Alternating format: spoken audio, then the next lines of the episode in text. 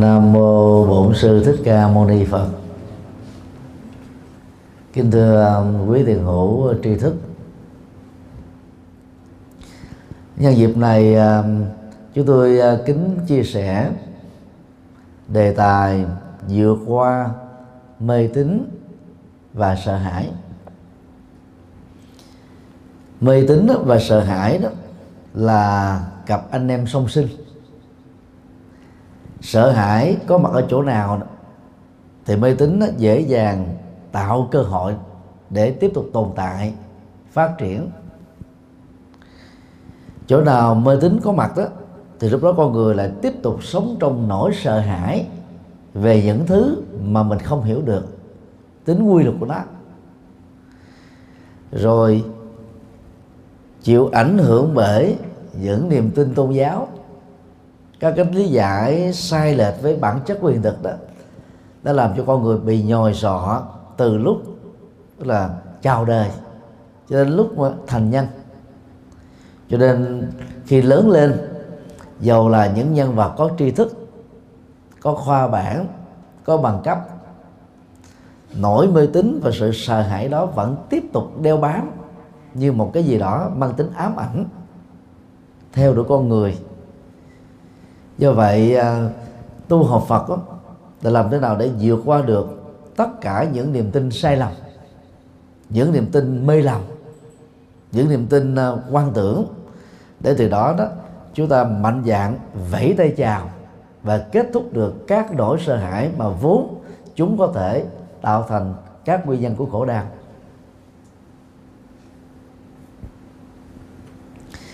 Sau đây thì thầy xin um, chia sẻ một vài câu chuyện có thật.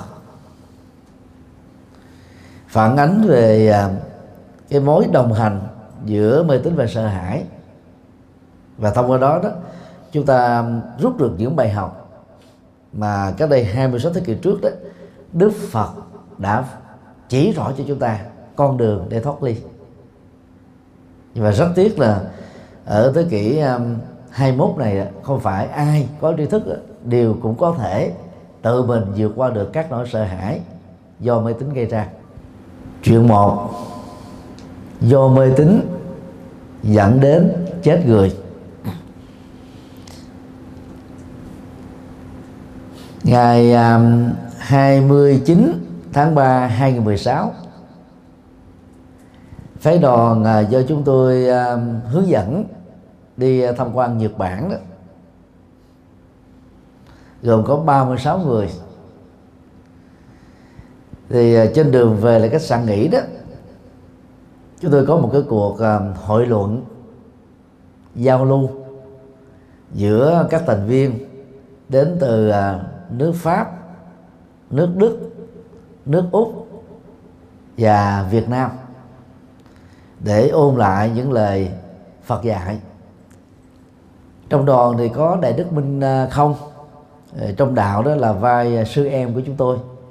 Vì à, sư phụ của thầy minh không đó là sư đệ của sư phụ chúng tôi. Và thầy à, có kể một câu chuyện có thật. Câu chuyện này nó liên hệ đến à, một vị hòa thượng nguyên làm trưởng ban trị sự giáo hội Phật giáo Việt Nam tỉnh Bình Dương nằm à, kế cạnh thành phố Sài Gòn. Nay thì hòa thượng đã về cõi phật rồi thì hòa thượng đã kể câu chuyện đó cho khoảng sáu chục học tăng chương trình uh, trung cấp Phật học và do hòa thượng làm hiệu trưởng. Hòa thượng uh, kể lại câu chuyện như thế này. Một hôm nọ đó có một bà mẹ đến đó nhờ hòa thượng coi về uh, lễ cưới cho con trai của bà và cô con dâu ở trong tương lai dĩ nhiên á nói là coi chứ thực ra thì à, trong tâm trạng á, của bà mẹ đó đã mang sẵn một cái cái à, cái định kiến về năm tháng ngày về xấu giữa cái tuổi của con trai bà và tuổi của con dâu tương lai của bà. Bà cũng đã đi một vài nơi rồi. Người ta cũng đã nói về cái cái tình trạng đó rồi nhưng mà vì à, bà là một người à, cũng có một phần nào đó tin Phật cho nên mới đến gặp một vị hòa thượng để nhờ coi ngài. Và bà cũng đem cái câu chuyện mà mình vừa được những vị thầy bói ở những nơi khác à, phán cho những nội dung không hay. Thì vì à, bà đã có đi coi rồi cho nên hòa thượng mới nói thẳng với bà à, tôi đó thì à, không có tin những điều này lắm mà dù à, với cái tuổi của tôi với cái sức học của tôi tôi cũng đã nghiên cứu về à, phong thủy địa lý tử vi năm tháng ngày giờ tốt xấu kiết hung theo tập tục của dân gian. Nhưng nếu bà đó tin vào những thứ này thì tôi cũng uh, là phương tiện để giúp cho bà uh, có thêm những cái niềm tin. Vậy thôi chứ còn tôi thì thật sự không thích đó thì bà quá này nỉ và thượng mới đem một cái quyển sách à, à, coi năm tháng ngày già à, tuổi kết hôn à, của những cái đôi nam nữ mà chuẩn bị à, trở thành vợ chồng chính thức của nhau. Thì dựa vào cái quyển à, sách à, Trung Quốc mà hòa thượng à, đọc mà tất cả các loại thầy bói cũng thường dựa vào nó để đưa ra những cái à, thông tin dự đoán về cái tương lai của cuộc hôn nhân. Và hòa thượng nói với bà đúng thật là dựa vào sách này cũng giống như bà đã được các vị thầy khác đã xem. Nếu hai tuổi này đó mà đến với nhau đó thì uh, hoặc là là cha mẹ của chú rể sẽ qua đời sớm hoặc là một trong hai uh, vợ chồng uh, trong tình huống này nó sẽ phải thiệt tính mạng. Thì hòa thượng nói là, là sách là nói như thế còn phật giáo thì không tin. Nhưng mà vì à, bà cũng đã nghe một thầy bói khác nói như thế rồi. Nay đó thì dựa vào sách mà hòa thượng xem rồi cũng nói như thế nữa. Cho nên cái niềm tin đó bà tin rất là chắc chắn. Và thường có nghĩ một cách đơn giản rằng là mình là chỉ à, cung cấp một thông tin thôi mà nó mang tính là vô thưởng vô phạt. Dựa vào à, sách vở đã được à, thông bố công bố rồi à, ấn hành phổ biến từ trước đến giờ thôi. Khoảng à, uh, 3 tháng sau bà đến uh, chùa gặp hòa thượng. Và với gương mặt uh, sầu bi khổ u não thì hòa thượng uh, mới hỏi đùa với bà rằng uh, bộ uh, hai đứa con của bà đó gặp trở ngại về hôn nhân sao? Mà bà quay lại sớm mới dậy thì bà vừa tâm sự mà vừa khóc miếu máu rằng là bạch hòa thượng chẳng giống như hòa thượng sau khi nghe thông tin rằng là hai đứa kỵ tuổi nhau mà tiến tới hôn nhân đó thì hoặc cha mẹ chết hoặc là một trong hai vợ chồng phải chết. Cho nên đó, tôi đã về cử tuyệt và không à, tán thành cái cái nguyện vọng thành thân của con trai tôi với người con gái mà nó thương. Và nó cũng đã có nhiều cách để chứng tỏ cái tình yêu này đó là không thể tách ly được. Nhưng mà tôi và chồng tôi không thể chấp nhận cái cuộc hôn nhân nó diễn ra. Vì không muốn là với tư cách là cha mẹ à, nhìn thấy được cái cái uh, sự xấu điềm xấu nó đến với gia đình của mình. Cho nên uh, tôi càng cự tuyệt đó thì con của tôi đó nó dẫn đến tình trạng là trầm cảm nặng. Và cách đây à, không lâu thôi thì nó đã tự tử chết rồi. Cho nên tôi đến đây để nhờ thầy coi ngài làm đám tang cho nó. Sau khi nghe câu chuyện này xong rồi đó thì hòa thượng à, cũng có lời xin lỗi bà giải thích cho bà hiểu thêm. Và hòa thượng cũng nhắc lại rằng là tôi đó là không tin vào những thứ này nhưng mà vì bà này nữ quá tôi có nghĩ đơn giản rằng là vì phương tiện à, tôi cũng à, dở sách ra xem và nói những gì mà sách đã nói thôi. Chứ không ngờ nó dẫn đến một cái hậu quả nghiêm trọng đến thế. Rồi giải thích về à, mọi mỗi thứ về việc sanh việc tử cách thức à, làm lễ cúng các tuần thất để giúp cho người tự tử đó vượt qua được cái oan trái cái hận thù cái hờn giỏi và cái nỗi khổ niềm đau sau đó, đó thì ờ, ngày hôm sau khi lên lớp dạy cho 60 học tăng đó thì hòa thượng đã kể lại câu chuyện này. Với một thông điệp nhắc nhở các à, tăng sĩ học trò của mình đó là đừng nên tin vào các quyển sách bói toán và cũng đừng nên xem nó như là chân lý.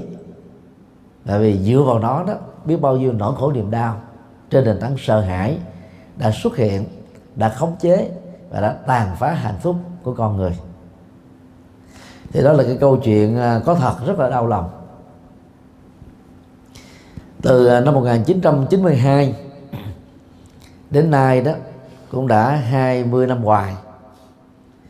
Với tư cách là chủ trì của chùa giác ngộ đó, thì à, chúng tôi gặp rất nhiều các thành phần khác nhau.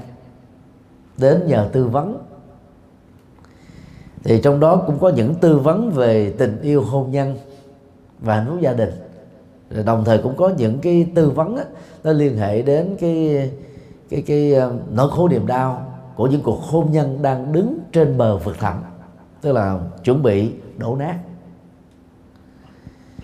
Thì chúng tôi thấy rất rõ là có nhiều bậc cha mẹ đó, tức là lấy cái ờ, quan điểm rằng là mình là chủ nhân của căn nhà và con cái của mình đó là sở hữu tài sản mà mình đã tạo ra từ tinh tra trứng mẹ, tức là từ nấm ruột của mình.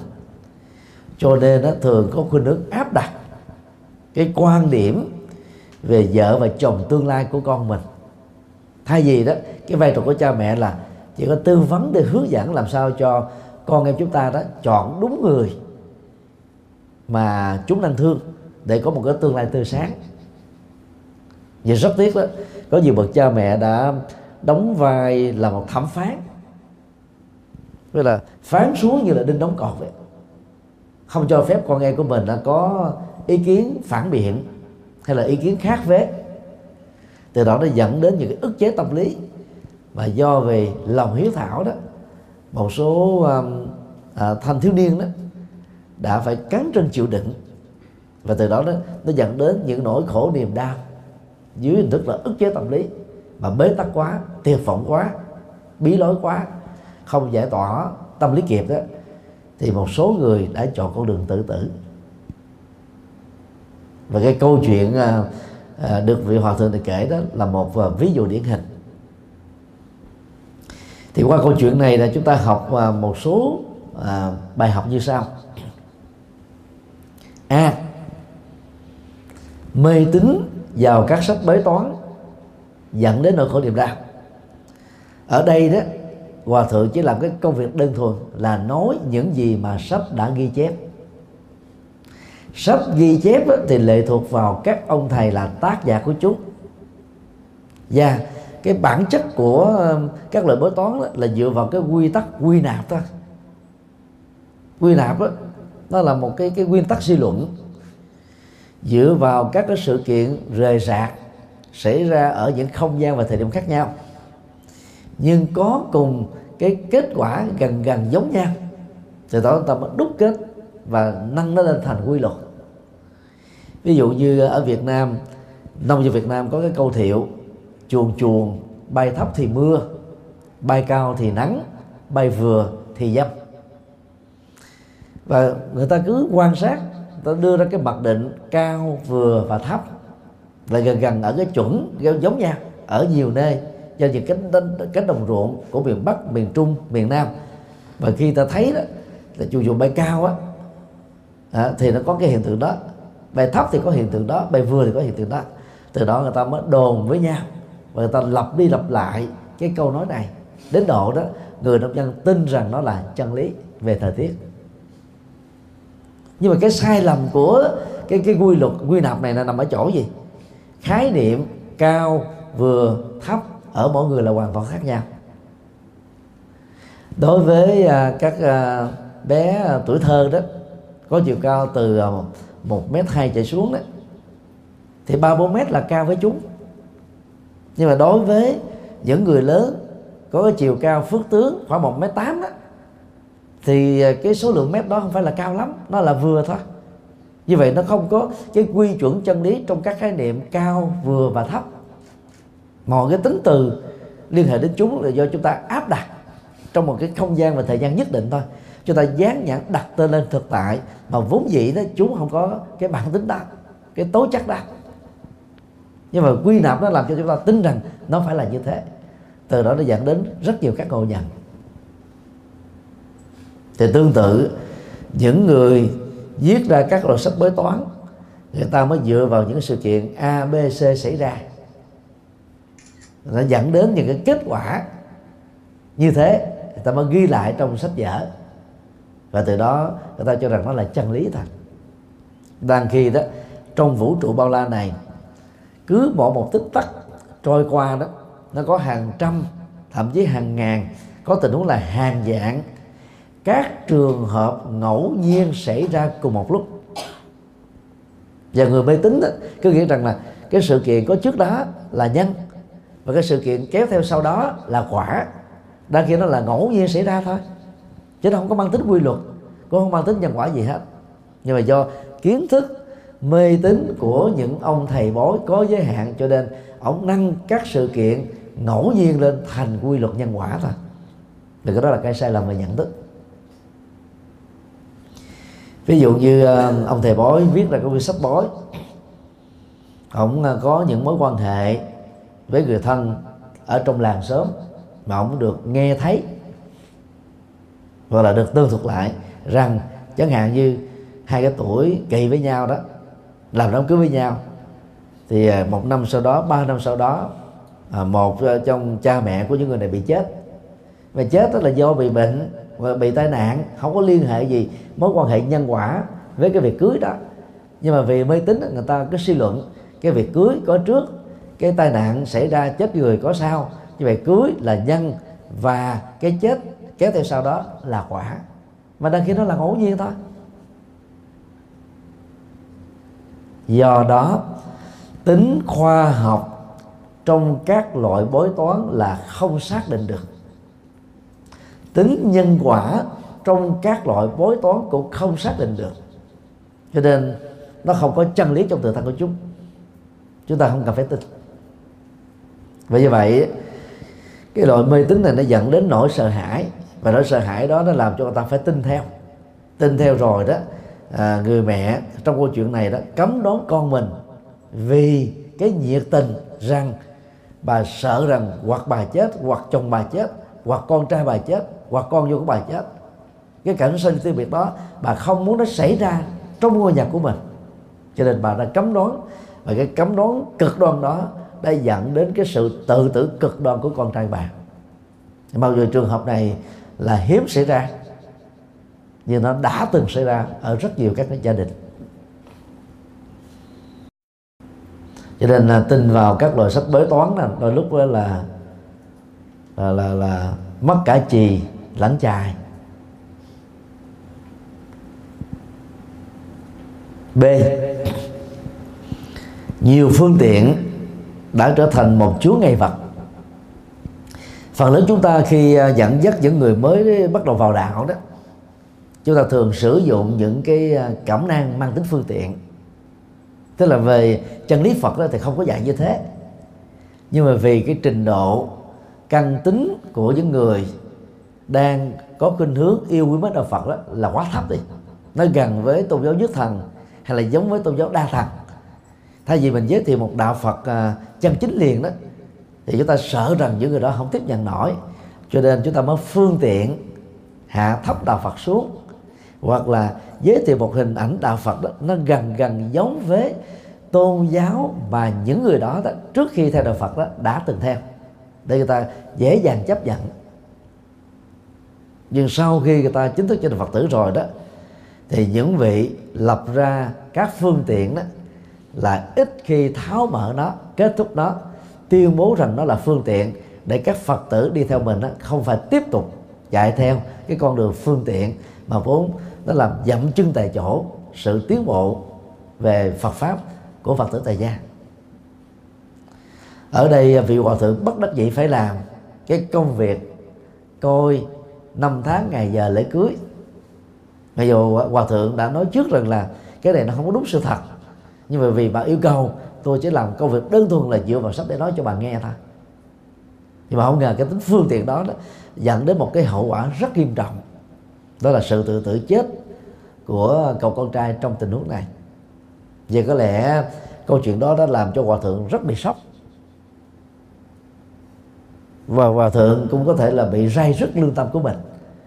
Cho nên đó là à, trong một lớp học cho các học tăng hòa thượng đã kể lại câu chuyện này bằng cái kinh nghiệm của nỗi khổ niềm đau đã xảy ra. Mà hòa thượng là người có trách nhiệm liên hệ trực tiếp đến để mong rằng là các cái thế hệ học tăng trẻ đó sẽ không lạm dụng vào tính phương tiện làm sai đi cái cách tiếp cận Phật giáo vốn là chân chính và có thể dẫn đến những cái di hại ngoài ý muốn dầu là rất vô tình. Hoặc là thậm chí nó nó rất là ngẫu nhiên thôi. Thì với tư cách là cái người hướng dẫn đó, ờ, Phật tử tu học đó, thì người nào đã làm phương tiện mà không tháo mở đó cũng cảm thấy là mình có những thiếu sót nhất định.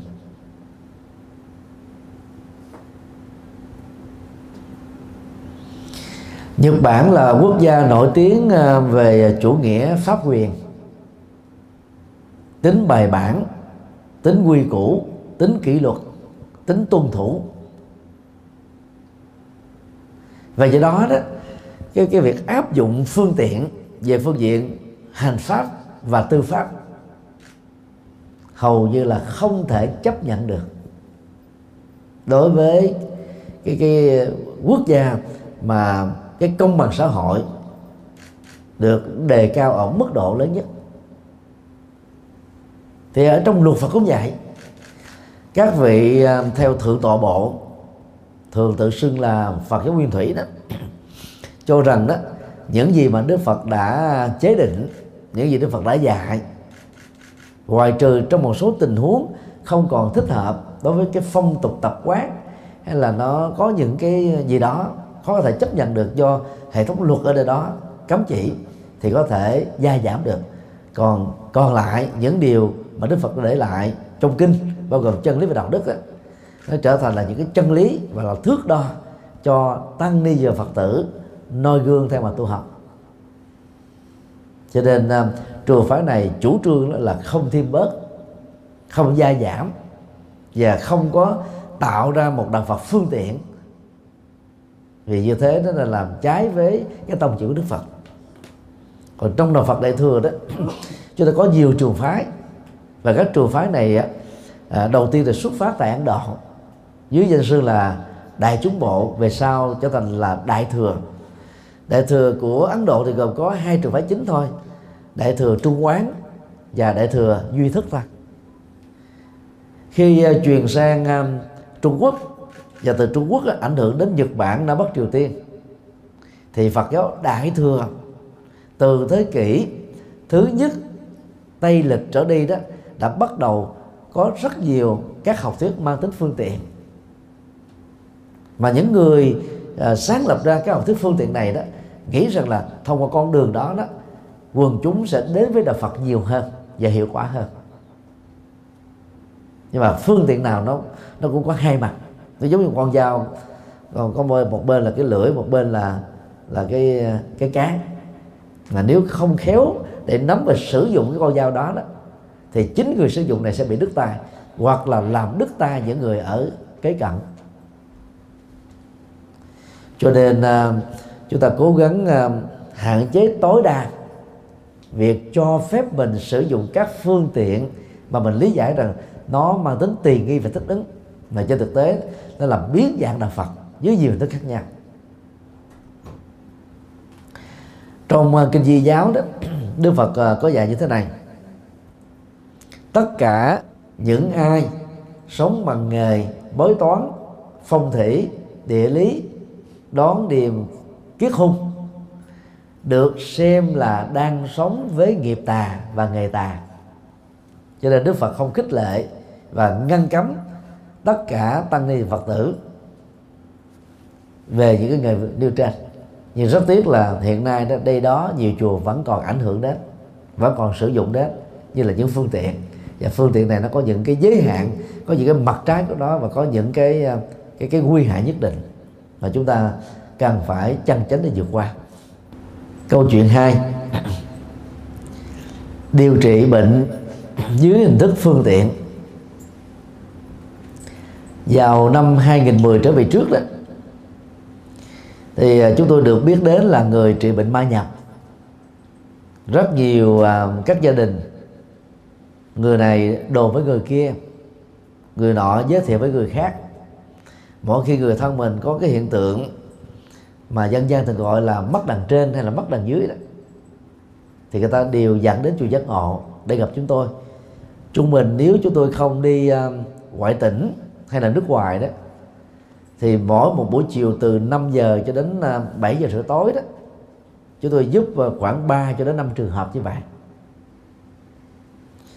Có những à, trường hợp đó, khi mà cái niềm tin mê tín của người bị bệnh đó, quá nặng đi thì chúng tôi thường sẽ không dùng cái phương pháp giải thích về Phật pháp vì lúc đó họ sẽ không có sẵn lòng để lắng nghe và chúng tôi chỉ mặc nhiên làm cái công việc á, như là một người đang trị bệnh ma nhập vậy và bằng cái phương pháp đối thoại truy nguyên à, những cái à, cái cái cái gốc rễ bế tắc của tâm lý liên hệ đến nỗi khổ niềm đau mà đương sự ngộ nhận rằng mình bị ma nhập đó sẽ bắt đầu nhận ra được rằng đây chính là đầu mối nguyên nhân của các bất hạnh. Từ đó giải tỏa được tâm lý đó đó thì đương sự sau đó sẽ được hướng dẫn nghe một đoạn kinh chúng tôi đọc, hoặc là nghe danh hiệu Phật chúng tôi tụng và niệm. Thì lúc đó đó cái hiện tượng là nó nó diễn ra mà dân gian ta gọi là là mang nó xuất ra. Lúc đó thì đương sự sẽ bắt đầu là ngã xuống, té xuống trên mặt đất, cơ thể ướt đẫm mồ hôi. Sau đó chúng ta nâng đỡ người đó dậy, hỏi lại chuyện gì vừa xảy ra cách đó vài giây trở về trước, thì đương sự đó trở thành một người hoàn toàn khác, hoàn toàn không biết gì hết á. Và điều đó đó làm cho rất nhiều người nghĩ rằng đó là mình đang bị ma nhập, hoặc là người thân đứng quan sát nghĩ rằng là thân nhân của mình là bị ma nhập. Có nhiều tình huống chúng tôi giải thích rất cặn kẽ rằng cái đó không phải là ma nhập, chỉ là một hiện tượng rối loạn tâm thần đa nhân cấp thôi. Nhưng mà nhiều người vẫn không tin. Thì à, vào năm 2010 đó, đó có một à, phật tử ở Cần Thơ đến với người thân và và chia sẻ rằng là bà bị cái à, bệnh ma nhập đã đã vài năm rồi. À, chúng tôi đã hướng dẫn à, phân tích những nguyên nhân tâm lý dẫn đến cái chứng bệnh này à, dẫn đến tình trạng bà bị mất ngủ từ mất ngủ dẫn đến bị rối loạn nhưng bà không tin sau đó chúng tôi không bận tâm để nói nữa và yêu cầu bà ngồi để chúng tôi điều trị. Thì lúc đó chúng tôi đóng vai là một người bắt ma ta. Mặc dù mình biết rất rõ đây là mình phương tiện mình giải thích ta không chịu nghe ta không chịu tin. Và giải thích thêm nữa thì mất thời giờ. Cho nên chúng tôi mới à, đối thoại và đóng vai rằng là mình chấp nhận á, đương sự đang nói chuyện với mình là một con ma. Và chúng tôi hỏi là chết đi nào chết ở đâu nguyện vọng gì tâm sự gì thì hãy giải bài ra thì lúc đó cô ấy đóng vai là một con ma. Có một người mẹ bị chết trong thời kỳ chiến tranh. Và con ma này là một cô bé đang đi tìm kiếm mẹ của mình. Và trong nhiều năm qua không được. Cho nên nỗi khổ niềm đau nó dồn nén làm cho à, cô ấy nó phải nhập vào cơ thể người này vào cái cơ thể của người khác. Thì lúc đó chúng tôi phải nói bằng phương tiện thôi. Bây giờ con hãy lắng nghe. Nếu con muốn gặp mẹ của con thì nghe lời kinh này và đừng bao giờ có mặt ở trong thân thể của đương sự mà con đang mượn thân, hoặc là bất cứ một người nào khác. Và hãy xuất ra đi. Rồi từ đó đó mới có cơ hội gặp được mẹ con, vì mẹ con đang chờ con ở tây phương cực lạc. Sau đó chúng tôi đọc ờ, một đoạn kinh ngắn chưa đầy 3 phút thôi. Thì hiện tượng xuất ra nó được diễn ra.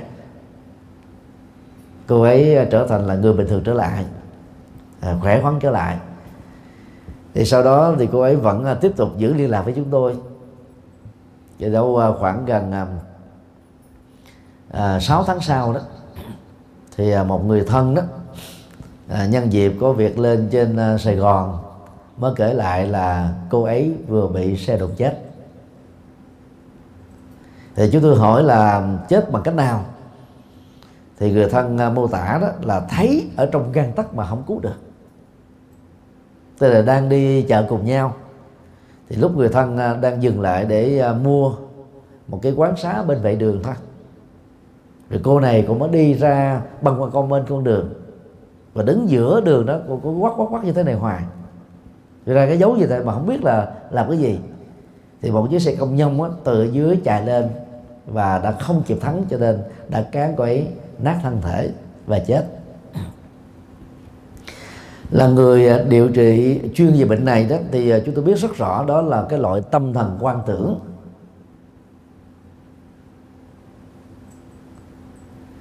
Tâm thần quan tưởng nó xảy ra đối với con người đó, khi người đó bị một nỗi khổ niềm đau nào tấn công quá lâu, nhưng mà người thân không biết, không giải tỏa được, không chia sẻ được, không tháo mở được. Nỗi đau khổ đó dồn nén, lâu ngày nó dẫn đến mất ngủ mất ngủ thì dẫn đến đầu tiên là rối loạn tâm thần đa nhân cách. Sau đó nặng hơn nó trở thành là là là tâm thần quan tưởng. Quan tưởng thì gồm có ờ, ba tình huống. Quan tưởng thị giác, tức là nhìn thấy con người và sự vật mà tất cả những người đang có mặt cùng lúc đó, cùng không gian đó không nhìn thấy. Vì nó chỉ tồn tại trong bộ não bị trục trặc của người đó thôi. Còn nếu nó có hiện thực thì chúng ta phải kiểm chứng được, cùng thấy được. Ví dụ như ờ, à, trước mặt các quý vị là thầy nhật từ. Và thầy nhật từ đang cầm một cái ly. Theo cái phong cách của nhật bản trong ly này có chứa nước. Tất cả mấy chục người tại chính điện của chùa hòa lạc đó đều thấy giống nhau vì đây cái ly là hiện thực. Các con mắt của những người đang quan sát là các quý vị không bị là loạn thị cho nên nhìn thấy đúng với những gì mà chúng tôi vừa mô tả. Nhưng mà người bị rối loạn tâm thần à, thị giác đó thì họ thấy những thứ mà người khác không thấy. Cái đó là hoang tưởng đó. Thứ hai là hoang tưởng thính giác, tức là người đó nghe một loại âm thanh, hoặc là ấn tượng, hoặc là ám ảnh mà trong không gian đó không ai nghe hết. Bây giờ quý vị thử quan sát như thế này. Quý vị nghe cái gì? Có người nói là nghe tiếng đập chát. Tại sao mình nghe? Vì có động tác có thầy nhật từ đập xuống cái bàn. Nó va chạm nhau, nó tạo ra một loại âm thanh tất cả những người có mặt tại đây đó đều nghe cái âm thanh giống nhau hết. Nhưng mà người bị quan tự thích giác đó nghe âm thanh hoặc của con người hoặc của con vật hoặc của gió thổi hoặc của mây bay hoặc tiếng uh, uh, uh, tiếng sáo thổi hay là một cái âm thanh gì đó nó theo khuynh hướng có khi là rất ấn tượng có khi là rất ám ảnh. Còn những người à, theo Phật giáo mà bị quan tưởng thính giác đó thì thường xuyên nghe cái tiếng niệm Phật nghe cái tiếng kinh tụng nghe lời Phật dạy vân vân. Nó cứ lặp đi lặp lại 24 trên 24 giờ đồng hồ. Và khi nghe như vậy đó thì người đó sẽ rơi vào cái khủng hoảng là mất ngủ. Và từ cái mất ngủ đó nó sẽ làm cho bệnh lý ngày càng nặng hơn. Thứ ba là quan thưởng xúc giác. Tức là có cảm giác rằng là trên cơ thể của mình có một con vì đó đang bò có những con vật đang cắn chích mình. Để có cái cái sự vận chuyển à, từ cái vùng này sang vùng kia trên cơ thể. Mà nếu như mà nhờ người thân rờ vào cái những cái vị trí mà người đó nói là có con này đang cắn đang chích đang đang vận chuyển đó thì người thân nó không cảm nhận gì được hết á. Vì nó chỉ tồn tại trong hệ thống thần kinh bị trục trặc đó của người bệnh. Còn người không bệnh thì không có cảm nhận gì hết. Nhưng mà cái vấn nạn á, của người bệnh là gì? Những người bị tâm thần quan tưởng và đa nhân cách sẽ không muốn thừa nhận rằng mình là một bệnh nhân. Họ sẵn sàng từ chối các dịch vụ y khoa, tâm thần. Họ không muốn đi đến chùa để nhờ tư vấn. Họ cũng muốn đến bệnh viện để được điều trị. Trong trường hợp đó, chúng ta phải cưỡng chế họ, đưa họ lên xe để đến thẳng bệnh viện để uống thuốc điều trị, thì lúc đó cái hoang tưởng nó sẽ nhẹ đi dần. Thì qua câu chuyện này đó, chúng tôi rút ra một số nhận thức như sau a. Không tiếp tục đóng vai là người trị bệnh ma nhập đó. Như chúng tôi đã nói là chúng tôi đã giải thích cho đương sự nghe rằng à, cô ấy không hề có bị bệnh ma nhập. Rồi lúc ấy cô này cũng không chịu tin. Rồi từ đó chúng tôi thấy là mất thời giờ quá cho nên mới đóng vai rằng mình là người trị bệnh ma nhập. Nhưng mà phương pháp là khác hoàn toàn với những nơi khác đã làm. Vì chúng tôi biết là ma đâu có nhập thật đâu. Đó là một loại bệnh rối loạn tâm thần đa nhân cách nhưng mà vì mình đóng vai là ma trị bệnh ma nhập bắt con ma ra khỏi. Cho nên đó là người bệnh đó, có cái niềm tin rằng ông thầy nhật từ đã bắt được con ma quan cố cứng đầu này ra khỏi cơ thể của tôi. Và cái giá trị trị liệu trong tình huống này đó nhiều nhất là 6 tháng thôi trên nền tảng có niềm tin. Sau 6 tháng đó nó hết rồi. Có những tình huống chỉ một tháng thôi hoặc là ba tuần đó hoặc là vài ngày thôi đã hết tác dụng tâm lý rồi.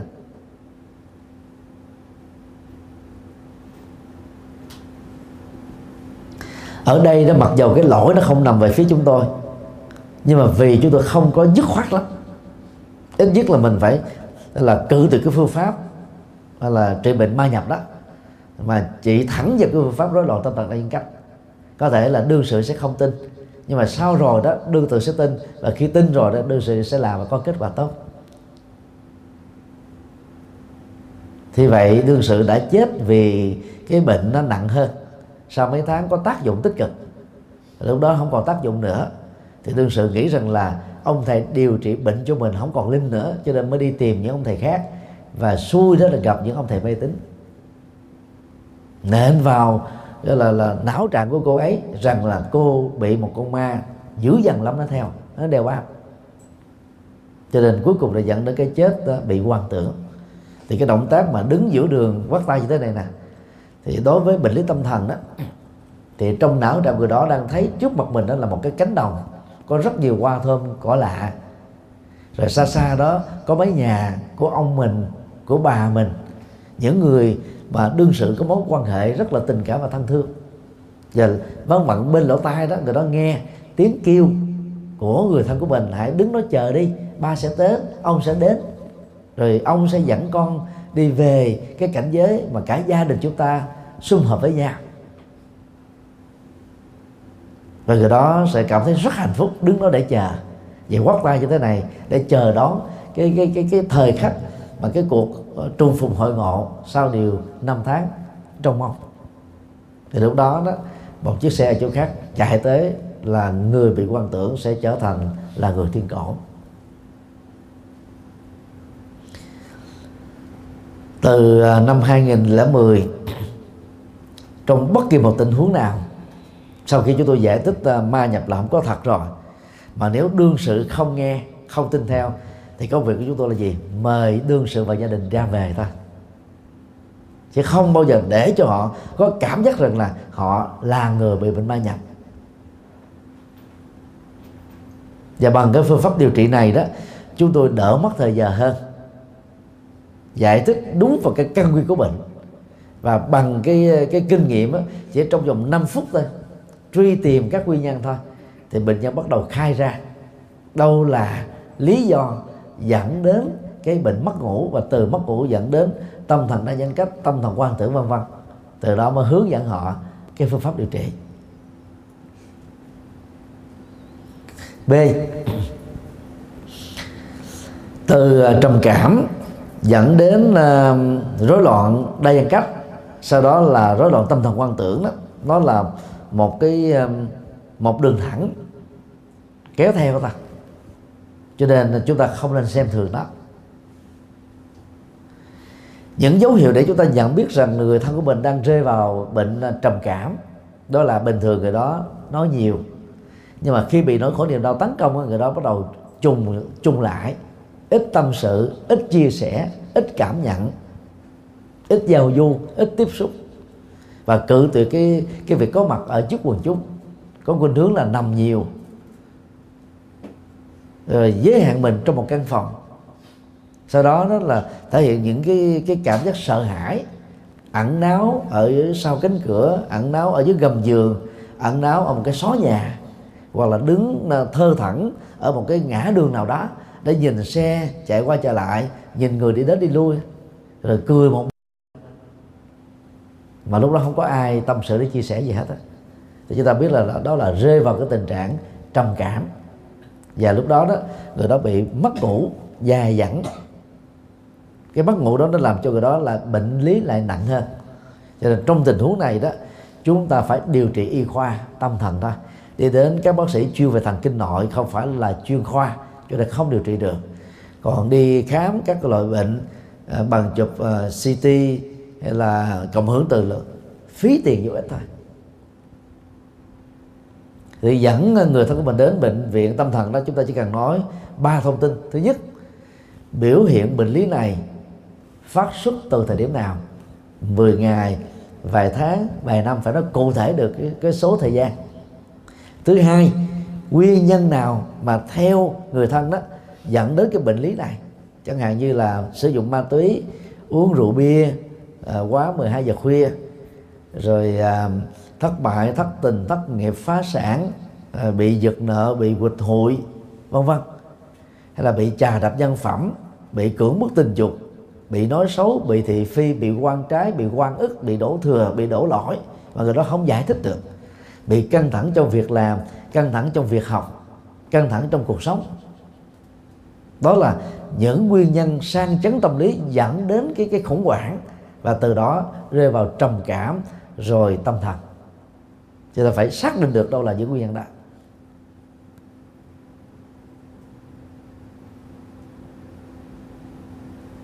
Ngoài ra những cái biểu hiện à, của người đó như là quan tưởng mắt quan tưởng lỗ tai quan tưởng thân thể chúng ta phải nô, mô tả ngắn gọn được để các bác sĩ đỡ mất thời gian truy tìm. Vì đến các bệnh viện tâm thần đó các bác sĩ người ta chỉ có một cái bài test có sẵn thôi. Hỏi bệnh nhân, sau đó bệnh nhân sẽ chọn, hoặc người thân chọn tới bệnh nhân, các cái câu hỏi với a, b, c, d. Sau đó có một kết quả thì dựa vào đó người ta cho thuốc uống. Người ta ít truy tìm các nguyên nhân, như chúng tôi đang làm và đã làm. Cho nên cái việc mà trị dứt điểm thì nó cũng rất là khó. Tuy nhiên đó là không uống thuốc tâm thần đúng thì bệnh lý nó ngày càng gia tăng. Do đó là sau khi uống thuốc xong rồi đó, thì phải hợp điều trị bốn phương diện để cho bệnh nhân đó là hết được cái bệnh này. Thứ nhất là tăng cường thể chất như là vận động cơ thể à, một ngày hai lần, một lần trung bình hai chục phút. Rồi à, xoa gáy cổ để à, cơ thể nó được khỏe tinh thần được sảng khoái. Rồi đèn tia hồng ngoại vào trong gáy cổ để có cái tác dụng trị liệu tương tự, ít nhất là trung bình một ngày ba lần. Và có một lần trước khi đi ngủ.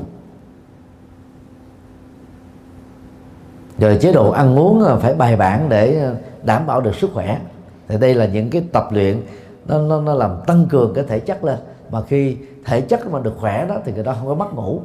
Và không mất ngủ thì cái bệnh tâm thần này mới có thể kết thúc được. Phương diện thứ hai là điều chỉnh ờ, thái độ sống. Bệnh nhân phải được hướng dẫn không nên tiếp tục xem nghe chuyện ma phim ma hay là phim tình cảm ủy mị cũng không nên nghe những cái loại nhạc sến, nhạc vàng, nhạc rên rỉ, nhạc sầu bi khổ não, nhạc phát tình. Vì những người này đã đã bị bị chìm sâu ở trong cái bất hạnh về cảm xúc rồi. Mà nghe những cái loại nhạc đó đó là bắt đầu họ bị khổ đau nhiều hơn, bế tắc hơn và tàn phá hạnh phúc họ nhiều hơn thôi. Đồng thời khuyên họ là nên xem phim hài, kịch hài để cho họ có được những cái cái cười nhân tạo những cái cười ăn theo để nó giải tỏa tâm lý được. Đồng thời bệnh nhân cần phải có cái tương tác xã hội là chia sẻ với người thân, tiếp xúc với bạn bè, tương tác với xã hội. Và phải khích cho họ nói, phải hỏi cho họ trả lời, phải dẫn họ đi chỗ này chỗ kia, đi tham quan, đi du lịch, đến công viên, đi xem phim, vân vân. Đừng để cho họ một mình. Dù họ đang bị thất nghiệp thì cũng phải tìm một việc gì đó cho họ làm để họ có cảm giác rằng là cuộc sống của mình nó có giá trị. Chứ không có tiếp tục là ở trong cái ốc đảo của tự thân mình. Thì lúc đó đó, những cái tương tác xã hội này nó làm cho bệnh lý gọi là trầm cảm được khắc phục dễ dàng hơn. Phương diện thứ ba là những hỗ trợ của người thân, là tuyệt đối không dẫn bệnh nhân đến thầy bùa, thầy pháp, thầy phong thủy, thầy địa lý, thầy đồng bóng, thầy bất ma, thầy ngoại cảm, thầy nhân điện vì phần lớn lại gặp những loại thầy vừa nêu. Dầu người đó là người người người tại gia hay là người tu thì họ đều nói giống nhau rằng bệnh nhân là bị ma nhập ma phá ma quấy ma theo ma áp mà vốn không có thật. Từ đó trị bệnh sai phương pháp thì dẫn đến à, tâm thần nặng hơn.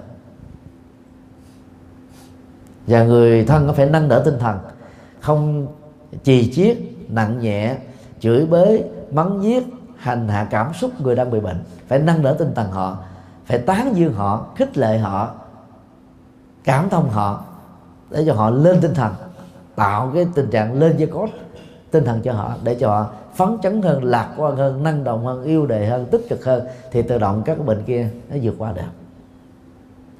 Và tuyệt đối không nên áp dụng phương pháp nội tỉnh như là ngồi thiền hay là ngồi niệm phật, ngồi trì chú vì cái đó nó chỉ chấn an tâm lý tạm thời thôi. Và đang khi cái bệnh này là trầm cảm trầm cảm nó là đang hướng nội, mà mình lại áp dụng phương pháp rồi là hướng nội nữa, thì bệnh nó sẽ nặng hơn. Thì lúc đó chúng ta phải tập trung cho cái phần hướng ngoại như những điều mà chúng tôi vừa trình bày, để cho người đó phá cái ốc đảo tự kỷ của bản thân. Thì bệnh trầm cảm mới kết thúc. Từ đó mới có thể vẫy tay chào với bệnh tâm thần. Như vậy thì chúng ta thấy rằng là cái mê tín đó, đã làm cho người ta sợ hãi. Và từ sợ hãi đó người ta tự an ủi rằng là thà tôi làm dư thừa chứ không làm thiếu. Và chính điều này đó nó trở thành nguồn thực phẩm rất nguy hại để cho mê tín dị đoan sống dài sống dài sống dở trong nhận thức của chúng ta. Và điều đó đó là nên tránh.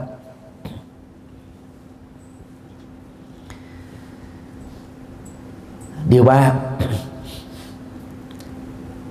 tập tục mê tín ờ, nó có gốc rễ từ ờ, giáo dục nhà sở. Học vào ờ, ngày 26 cho đến 30 tháng 3 2016 thì phái đoàn chúng tôi đã đi một số các tự viện và đền thờ thần đạo của Phật giáo Nhật Bản. Tại chùa Vàng và chùa Thanh Thủy mà chúng tôi có dịp đến cũng như là đền thờ thần đạo ở à, thành phố Nara chúng tôi được các phật tử à, tại chùa Hòa Lạc dẫn đi tham quan chiều hôm nay. Thì cái điểm giống nhau đó ở các chùa và các đền thờ thần đạo đó, là người ta có rất nhiều các cái quẻ sâm dọc theo lối vào của chùa từ cổng. Và thậm chí ở nhiều chùa, chẳng hạn như là là chùa ở tại Tokyo chùa Thiển Thảo. Thì sâm á, được bài khắp nơi ở trong không gian của chùa. Mỗi du khách đó là muốn có được lá sâm đó thì họ phải đóng à, phát tâm cúng dường 100 yên. Để có được cái cơ hội đó ở một số chùa khác đó thì có thể giá lên đến là 200 yên và số sâm ở đây chúng tôi quan sát thấy nó có 100 uh, à, trăm quẻ. Thấp nhất là đại hung cao nhất là đại cát. Chúng tôi uh, cũng đến uh, những cái uh, vàng dây hoặc là tre được các chùa và đền thờ thần đạo làm sẵn ở trong khuôn viên. Nhìn thấy rất nhiều các lá sâm đó được uh, sắp lại theo hình dài gấp 4 lần hoặc là 6 lần. Sau đó họ tạo thành một cái gút thắt ở trên những sợi dây sẵn đó rồi họ đi ra về. Tò mò thì chúng tôi mở những cái lá sâm này ra. Và có một cái nhận xét chung á là ngay cả cái quẻ có nội dung là tiểu cát tức là à, điềm lành nhỏ hay là cái lệ lạc nhỏ đó thì các du khách cũng không muốn mang về nhà. Huống hồ là những quẻ à, là tiểu hung hay là đại hung thì chúng ta thấy là hầu như họ để lại hết. Và người Nhật Bản, dầu là giới trí thức, có khoa bản đi nữa, họ vẫn tin những điều này. Và họ để lại ở chùa và ở đền thờ thần đạo với một cái kỳ vọng rằng đó là Phật, Bồ Tát và việc các vị thần linh tại chùa và đền thờ đó sẽ giải quyết các cái điều xui rủi, những cái điều xấu mà cuộc đời của họ đang bị dướng phải. Họ ra về mới được bình an và họ tin rằng đó phải đóng một cái khoản tiền như thế thì cái quẻ mới linh ứng. Và cái sự phù hộ đó mới được chắc chắn. Cho nên đó, sau khi à, nhận ra những cái quẻ từ à, tiểu kiết cho đến là đại hung thì phần lớn á, ngoài cái việc để lại lá sâm với hình thức là tạo thành một cái gút treo ở trong chùa và đền thì người ta còn phát tâm cúng dường thêm để mong cái phước báo này đó có thể giải tỏa được ngăn cản được và chuyển hóa được những cái ờ, những cái xấu xa đang đến hoặc là sẽ đến với cuộc đời của họ. Cái đó là niềm tin tôn giáo. Đất nước Nhật Bản là nơi ờ, phát triển khoa hiện đại. Các nhà phát minh sáng kiến sáng tạo của Nhật Bản đã đóng góp cho thế giới này nhân loại này biết bao nhiêu là những cái ứng dụng dân sự về máy móc, về công nghệ, về kỹ thuật. Cái đó về phương diện này là Nhật Bản xứng đáng ngồi riêng một chiếc thôi. Chứ không có quốc gia nào mà có nhiều cái bằng phát minh sáng kiến sáng tạo nhiều như thế, và phục vụ cho nhân loại nhiều như thế như Nhật Bản. Ấy thế mà cái niềm mê tín của người dân Nhật Bản vẫn còn rất là nặng nề. Là bởi vì từ nhỏ họ đã được cha mẹ họ kể. Rồi đó ở tại các trường lớp học, họ cũng được nghe đến những điều đó. Trong đời sống ờ, xã hội, tại các đền thờ thần đạo và các ngôi chùa của Nhật Bản, họ vẫn tiếp tục được truyền bá như thế. Cho nên niềm tin đó, nó đã được tập kết đôi lúc là vài chục năm của một kiếp người. Và càng lớn lên đó, thì người ta có thói quen là sống với những gì mà mình đã được nghe, thấy, biết bởi niềm tin thôi. Và rất nhiều người đó đã vô tình nâng các niềm tin đó lên thành là chân lý cho nên à, không ai bảo ai đến à, những ngôi chùa di sản văn hóa thế giới hay là các cái đền thờ thần đạo di sản văn hóa cấp quốc gia, chúng ta đều thấy gọi là hàng vạn người mà phần lớn, có thể nói là 80% là người Nhật Bản. Họ đều làm giống nhau để cầu mong cho mọi việc ăn lành đến. Niềm tin đó đó thì nó có ờ, có được một cái sức che chở nhất định, đó là họ tin rằng là bằng việc phát tâm cúng dường, làm các việc thiện ích, thì nghiệp của họ được chuyển đi. Thì đây là cái cái niềm tin về sự chuyển nghiệp. Nhưng nó đặt sai chỗ rồi. Về sai chỗ thì không giải quyết được vấn đề sợ hại được. Không kết thúc nó được. Chúng ta nên nhớ đó là đức phật dạy đó, nhân quả đó, nó là một cái quy luật. Mà hễ nhân nào thì tạo ra quả của tính chất đó thôi, chứ không có sai khác hạt gạo Nhật Bản thì phải tạo ra cái cơm dẻo Nhật Bản để làm sushi. Mà nếp của Việt Nam không thể thay thế được.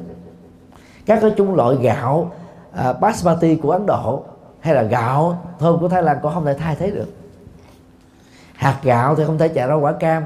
Hạt cam thì không chạy không thể tạo ra trái táo. Hạt táo thì không thể tạo ra trái me. Hạt me đó thì không thể tạo ra được hoa anh đào. Và cây anh đào không thể tạo ra được hoa mai hoa mai không thể tạo ra được cái ờ, hoa hướng dương. Tức là chủng loại nào thì nó có hạt giống của chủng loại đó và tạo ra những cái ờ, cây trái của chính nó thôi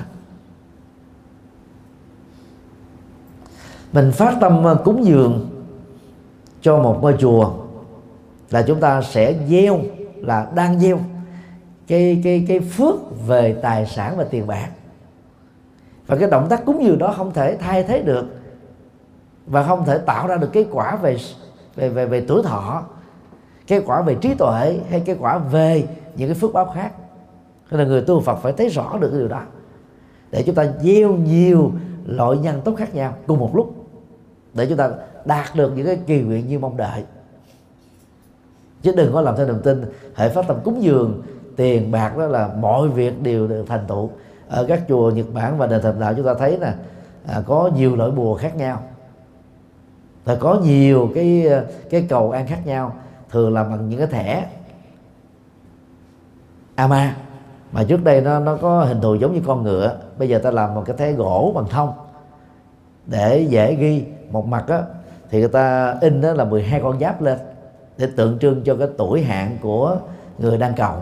Và mặt còn lại đó, viết những lời kỳ nguyện và đó ta có những cái mẫu để viết sẵn, mà phần lớn nó được viết thành bốn chữ, như là gia nội an toàn tức là toàn gia đình nó được bình an. Rồi học nghiệp thành tựu tức là việc học được đổ đạt được lên lớp. Rồi à, không bệnh tật không bị tai nạn à, sanh đẻ được an toàn thăng quan tiến chức. Nó có khoảng chừng à, 15 cho đến 20 cái câu chúc như thế. Người ta viết vào. Có đê thế thì ta làm một cái cái miếng ngói à, màu xám đen rồi dùng một cái à, bút tàu để viết cái chữ lên bằng cái tiếng mẹ đẻ của mình và ta đóng một cái khoản tiền cúng dường nhất định để ta mong được cái thành tựu đó. Thì cái đó nó chỉ là niềm tin thôi. Và cái giá trị của nó là chấn an tạm thời chứ không giải quyết được. Vào thời đức phật đó thì ngài thường à, à, chúc à, cho các phật tử gồm có năm nội dung phước báo. Thứ nhất là phước tướng tức là có thân thể cao đẹp da trắng trẻo nhiều phật tử rất là lịch sự khi mà chụp với thầy nhật từ mà thì họ tự động họ quỳ quỳ gối thẳng lưng à. thì tôi hiểu ý rồi. Ý họ mới nói là thầy nhật từ này thấp quá mà đứng lên cao quá thì là nó, nó, nó hơi bất kính. Cho nên họ tự động họ quỳ xuống. Chúng tôi thường nhắc họ là mình đang có cái phước cao cứ hưởng phước cao. Còn thầy nhật từ có cái phước khác. Thiếu cái phước tướng này có phước khác thôi. Không có sao hết trơn. Thì họ mới đứng dậy. Cho nên có phước tướng đó mà nhất là chị phụ nữ là gần như là lấy chồng được 50 phần trăm rồi. Còn ở những quốc gia đa phát triển mà có phước tướng đó, thì để dễ được tuyển dụng vào những cái vai trò. Bởi vì ở những nước này phần lớn người ta không có không đặt nặng về cái trí tuệ cái chắc xám lắm. Mà ta đặt nặng về ngoại hình cho nên khi tuyển nhân sự ta đó là cần nhân sự có ngoại hình cỡ này có nhan sắc cỡ này người ta mới tuyển vào thôi để mà thu hút ờ, cái nhìn giới tính là cái nhìn sex sexy để làm cho à, khách ta đến với cái cửa hàng đến công ty đến xí nghiệp của mình nhiều. Chứ ta không nhấn vào cái chất lượng của sản phẩm cái uy tín à, của cái doanh nghiệp. Đó là cái cách là thu hút khách hàng ở những nước đang phát triển đâu đó có Việt Nam. Ta dựa vào cái phước tướng này. Phước tướng nó, nó dẫn tới nhiều sự thành công. Do đó người Phật tử cần có. Mà muốn như thế đó thì chúng ta phải có hạnh tôn kính người khác. Không có kinh thường, không đì đọt, không trù dập, không hành hạ. Rồi chúng ta phải à, biết tập thể dục, chế độ ăn uống theo cái à, lượng calorie như Nhật Bản là một trong những nơi tốt nhất thế giới. Cho nên dẫn đến tình trạng là tuổi thọ cao mà các nước khác không theo kịp thứ hai đó là phước tài sản bao gồm động sản và bất động sản gồm có tiền bạc của cải à, tiền ích vật chất giàu sang phú quý tiện nghi đủ đài. Thì cái phước này muốn đạt được thì theo Đức Phật đó là chúng ta phải gieo trồng bố thí cúng dường làm phước tu đức.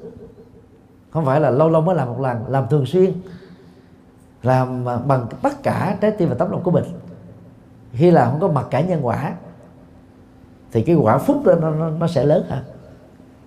Như vậy đó ai muốn có tài sản nhiều thì phải phát tâm cúng dường. Đó là quy luật. Và khi cúng dường như thế là chúng ta đang bỏ vào trong cái tài khoản công đức của mình. Những cái khoản công đức vô hình. Và chúng sẽ đi theo chúng ta trên đường cây số. Như vậy à, trong nhiều năm qua các quý phật tử phát tâm làm phước tu đức cúng dường cúng chùa à, xây chùa tạo tượng in kinh ấn tống là chúng ta có những cái phước tài sản. Phước đó rất cần thiết. Và là người phật tử chúng ta phải mở lòng từ bi. Để làm việc này thường xuyên. Thứ ba là phước uh, sức khỏe và tuổi thọ. Tuổi thọ là kết quả của sức khỏe. Và theo đức phật đó thì à, à ngoài cái việc ảnh hưởng từ gen di truyền chế độ ăn uống ngủ nghỉ làm việc thì còn phải tu tập tâm từ bi bảo vệ hòa bình thương yêu loài vật và giữ gìn môi trường sinh thái. Ngoài ra đó thì thời đại này đó chúng ta nên phát triển cái phần à, bố thí nội tài được đức phật dạy từ lâu tương đương với cái ngữ nghĩa hiện đại là gì? Hiến mô hiến tạng và hiến xác cho y học. Thì mỗi một cái thi thể sau khi chết đó, có khả năng là cứu sống ít nhất là 8 cho đến 12 người. Như vậy chúng ta đang giúp cho những người chết được tái sanh thêm một lần nữa ngay trong kiếp sống hiện tại này, chứ phải chờ sau khi qua đời. Và nhờ đó đó, chúng ta tái sanh nhanh hơn. Vì đang lúc sống của mình không còn chấp vào thân thể này, thì sau khi chết chúng ta không có bám víu vào nó, không tiếc nuối nó. Cho nên nó sanh nhanh, tái sanh nhanh. Và ở tương lai chúng ta lại có phước tướng rất đẹp nữa. Ngoài sức khỏe tuổi thọ do đó đừng nên tin rằng là sau khi chết là 8 tiếng không được đụng vào. Đụng vào như thế là à, hương linh sẽ sân hận và sân hận thì bị rơi vào cảnh giới xấu. Đó là mê tín dị đoan tồn tại trong dân gian Trung Quốc và hiện nay ảnh hưởng đến Việt Nam. Người ta gán cho tác giả của nó là ngài Quyền Trang. Mà trên thực tế ngài Quyền Trang là một là bậc cao tăng của Phật giáo trí tuệ số một. Không thể có chủ trương như thế được tác phẩm uh, thành di thức luận là tác phẩm nổi tiếng của ngài. Không có một đoạn nào câu nào chữ nào nghĩa đen hay là nghĩa bóng nói như thế. Nhưng người ta muốn cho vườn chúng tin người ta phải gán vào miệng ngài quyền trang để lấy uy tín mà. Nhưng không ngờ cái niềm tin đó nó, nó phá hoại người ta ghê gớm lắm.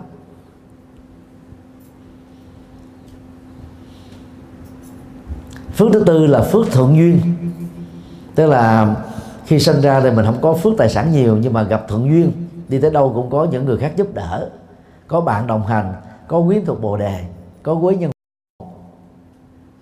Và muốn như thế thì chúng ta không nên bỏ sẻn tri thức, không nên bỏ sẻn tài sản, không nên bỏ sẻn cái cái cái sự giúp đỡ. Đừng nên à, rơi vào cái tình trạng vô cảm, bàng quan, thờ ơ, thiếu trách nhiệm. Chúng ta hãy à, tình nguyện sung phong phát tâm làm đóng góp nhiều phương diện à, cho chùa cho xã hội cho gia đình cho người thân cho người dân. Thì cái này nó tạo thành một cái phước báo và về sau này ở chỗ nào đi nữa làm phật sự gì hay làm cái thiện sự gì là chúng ta đều được thành tựu. Còn gặp trở ngại thì chúng ta vượt qua một cách rất là dễ dàng. Nhưng mà đối chiếu phương diện này thì đại đức dụng phổ là người có phước duyên tốt là một du học tăng cách đây 3 năm bắt đầu khởi sư làm đạo. Và được nhiều quần chúng phật tử ở Kobe tin tưởng hướng về. Đó là cái phước duyên lớn. Chứ làm thầy tu à, 6 năm trước thầy qua đây có thời gian phải ngủ ở ngoài công viên. Không có tiền. Nản chí bất mãn muốn bỏ cuộc ra về Việt Nam. Rồi, rồi cái cái bản lĩnh cái cái cái bi trí cái chí nguyện lớn đã làm cho thầy phải trụ lại để làm những việc đáng làm. Và bây giờ được thành tựu. Ít nhất là giai đoạn một đã thành tựu rồi. Cho đó là cái thuận duyên. Mà thuận duyên này không phải tự nhiên mà có đâu. Nó có những cái phước mình đã gieo trồng trước đây rồi.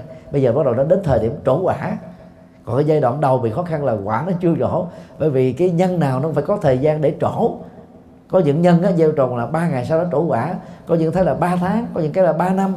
Nhưng mà có những cây tùng cây cây bách đó, nó phải đến là vài trăm năm thậm chí là một ngàn năm mới được xem là cổ thụ. Cho nên chúng ta khi gieo trồng một nhân tốt đừng nên dội dã.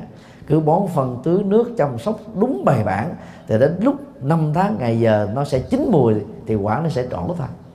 Còn muốn sớm hơn cũng không được mà muốn chậm hơn cũng không được. Giống như hoa anh đào hoa mai. À, đến thời điểm đó nó nở do cái tác động của thời tiết khí hậu. Muốn chậm hơn không được mà muốn nhanh hơn không được. Và phước thứ năm đó là phước trí tuệ.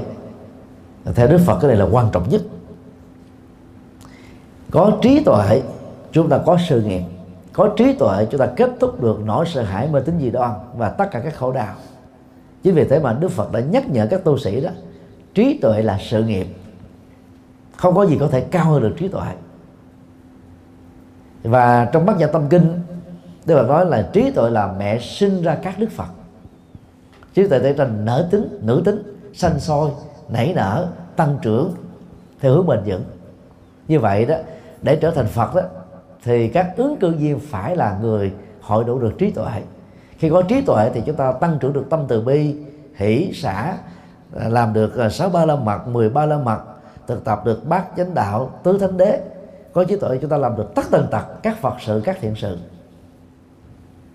và Nhật Bản đó là quốc gia mà cái sự phát triển về tri thức hiện đại đối với các ừ, lĩnh vực ngành nghề khoa học kỹ thuật đó là số một thôi. Steve Jobs khi bị tống khứ ra khỏi công ty Apple do ông đồng sáng lập, thay vì hận đời hận người, đã sang Nhật Bản này để học thiền với Phật giáo.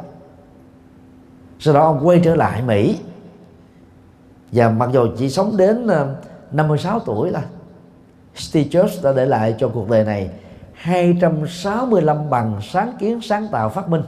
Và đồng sáng, sáng tạo phát minh. Có lẽ về phương diện đó Steve Jobs, Steve Jobs là số một thôi.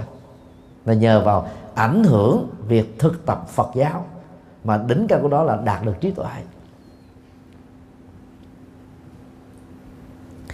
Trí tuệ được định nghĩa trong kinh đó là kiến thức phù hợp với nhân quả kiến thức và lối sống phù hợp với đạo đức kiến thức về lối sống mang lại an lạc hạnh phúc cho mình và cho người.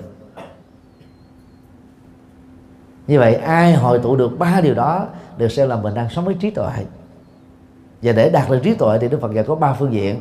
Trí tuệ do học rộng hiểu nhiều nền minh triết đạo phật bao gồm những lời phật dạy trong kinh. À, việc đọc kinh hàng ngày tại các chùa đọc kinh tại nhà hay là nghe kinh trên internet dưới dạng sách nói sẽ giúp cho chúng ta mở được cái phương diện trí tuệ rất quan trọng này.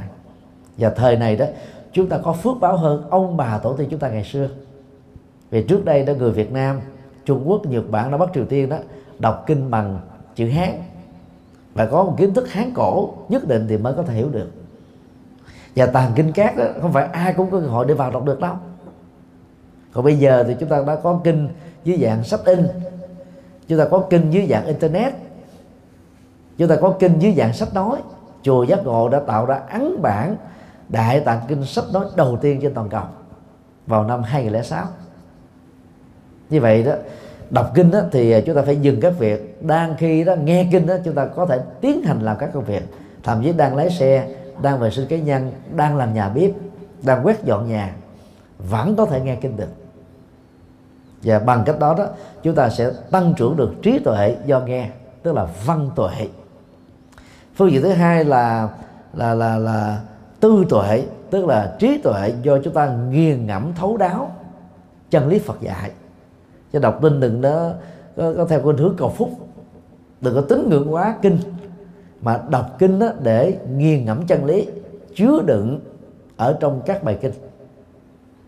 Thì chúng tôi nói đơn giản như thế này là mỗi một câu kinh đó, nó có hai lớp ý nghĩa. Lớp một là nghĩa đen chữ trắng dành cho những người mới bắt đầu sơ cơ vào đạo lớp thứ hai là lớp triết lý qua các biểu tượng.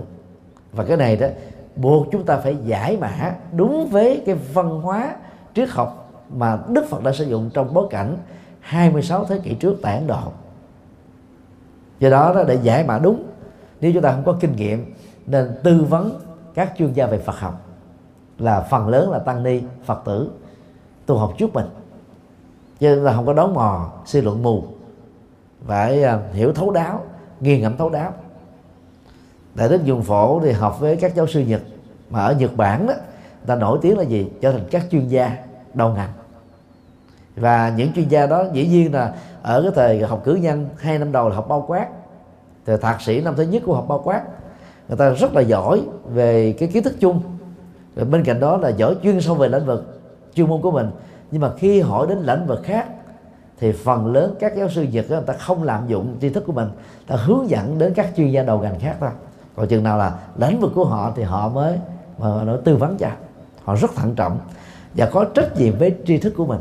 Họ có liêm khiết về tri thức. Cái này đó rất là đáng học hỏi. Do đó là phật tử tại gia đôi lúc mình không hiểu thấu đáo hết cho nên phải tư vấn phải học hỏi tại những buổi giảng pháp tại những cái lúc gặp riêng các thầy các sư cô thứ ba đó là trí tuệ do tu tập. Mà tu tập đây đó là tu tập đạo đức và tu tập thiền định. Tu tập đạo đức thì gồm có không à, nói lời gây chia rẽ ác độc sai quấy à, không làm những hành động giết người trộm cắp ngoại tình. Không làm những cái nghề xấu như là sản xuất buôn vũ khí à, sản xuất và buôn bán độc dược à, không làm nghề đồ tể không làm nghề à, mãi dâm. Không làm nghề à, bào chế độc dược. Không làm nghề cơ bản, vì đây là những nghề tà. Như vậy khi mà, mà kết thúc được những điều đó thì chúng ta đang tăng trưởng được đời sống đạo đức và nỗ lực đạo đức kết thúc những nỗi khổ niềm đau. Còn tu tập thiền định nó đi gồm có hai phương diện chánh niệm và chánh định. Chánh niệm là làm chủ cảm giác tri giác tâm tư nhận thức qua các động tác đi đứng nằm ngồi chúng ta làm chủ tâm của mình. Để không để cho nó rong ruổi, thế giới trần cảnh, nghĩ những tượng nghĩ gì, nghĩ những chuyện săn bậy, làm những hành động sái quấy. Và chánh định đó thì nó gồm có bốn loại, định thứ nhất, định thứ hai, định thứ ba, định thứ tư. Ở trạng thái định thứ tư đó là xả niệm thanh tịnh. Thì lúc mà ngồi thiền đó, chúng ta làm sao mà khép quá khứ lại, khép cảm xúc lại, khép tri giác lại khép mọi cái sự hiểu biết lại. Cho nên để tâm mình trở nên chân không quá, mọi ý niệm lắng điều hết, xả niệm hoàn toàn, buông mọi ý niệm hoàn toàn, để tâm mình được an tình tuyệt đối. Nó giống như trạng thái chân không không có sự rơi và không có sự dính. Và bằng cách tu tập thiền đơn giản này đó, thì trong vòng 15 phút thôi là tâm chúng ta được thư giãn, cảm xúc được thư giãn, não trạng được thư giãn. Sau đó chúng ta sẽ trở nên sáng suốt, khỏe mạnh và sáng kiến sáng tạo rất là hay. Đó là cái cách tu để mà mình phát triển được trí tuệ.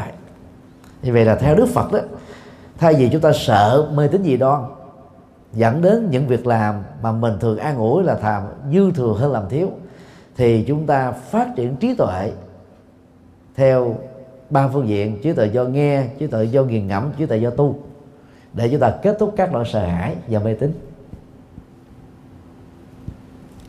Thì đó là nội dung ờ, của bài nói chuyện ngắn hôm nay. Dĩ nhiên là sợ hãi và mê tín nó có hàng trăm phương diện để nói. Chúng tôi chỉ ờ, trích ra ba cái câu chuyện để ờ, chúng ta cùng nghiền ngẫm.